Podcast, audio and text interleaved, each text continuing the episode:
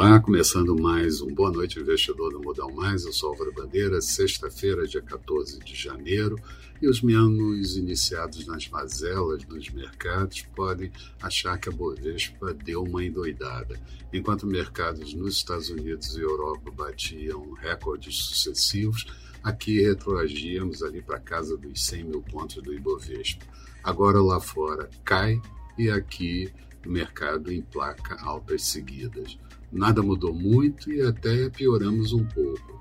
A explicação está no melhor comportamento das ações líderes, com Petrobras em destaque, exportadoras e banco, buscas por ativos de melhor qualidade, empresas com boa governança e política definida de remuneração aos acionistas.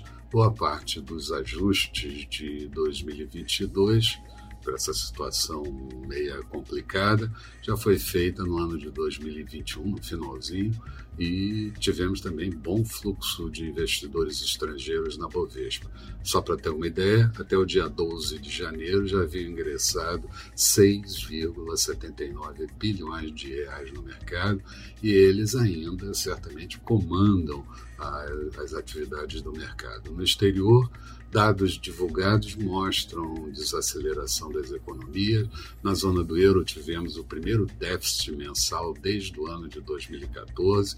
Na Alemanha, o PIB de 2021, de 2,7 positivo, intui eh, meses mais fracos à frente. Bancos centrais uh, querendo apertar a política monetária e vão certamente apertar a política monetária. Nos Estados Unidos, hoje tivemos a divulgação das vendas no varejo de dezembro, caíram 1,9%, previsão que caísse 0,10%. A produção industrial, essa sim, caiu 0,10% por gargalos na cadeia de insumo e também inflação mais alta. A confiança do consumidor de Michigan de janeiro encolheu para 68,8 pontos, quando a previsão era que ficasse em 70 pontos. Tensões se agravam entre os russos e a Ucrânia e a Coreia do Norte disparou mísseis balísticos e isso certamente é ruim para a diplomacia internacional. Omicron graçando no mundo, é, menos letal, certamente, mas preocupando no que diz respeito à recuperação da economia global. Aqui, o IBGE divulgou as vendas no varejo de novembro, cresceram 0,6%, mais do que o que estava sendo previsto, mas a qualidade, a concentração em gêneros de maior necessidade fizeram é, com que isso acontecesse. Além disso, a Black Friday foi muito fraca. Política do lado político, Bolsonaro voltou a criticar o PT e Lula, falou se eleições fossem limpas teria ganho no primeiro turno e criticou governadores pelo ICM dos combustíveis. Muito mais detalhes de tudo que aconteceu no dia de hoje você vai obter lendo o texto associado a esse vídeo disponibilizado no blog do Modal Mais. Passa lá e dá uma olhada. Resumo do dia: Faltando cerca de meia hora para encerramento, a Bovespa tinha alta de 1,37%, índice em 106.971 pontos, chegamos a mais de 107 pontos. Dow Jones com queda também, faltando meia hora de 0,72%, Nasdaq subindo 0,39%.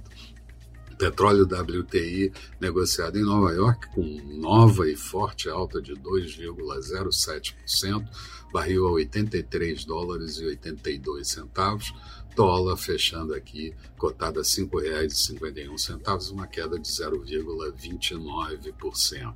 Resumo da semana, Bovespa subiu 4,14%, Dow Jones caiu 1,04%, Nasdaq em queda de 0,47%, petróleo WTI subiu 6,23%, no ano mais de 11%, dólar por aqui em queda na semana de 2,09%.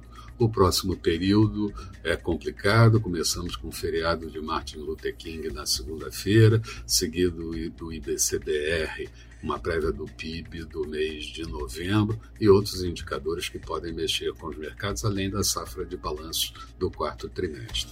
Eram essas as considerações que eu gostaria de fazer. Tenham todos um bom final de semana. Retomamos segunda-feira bem cedo com o nosso Bom Dia Investidor. Até lá então.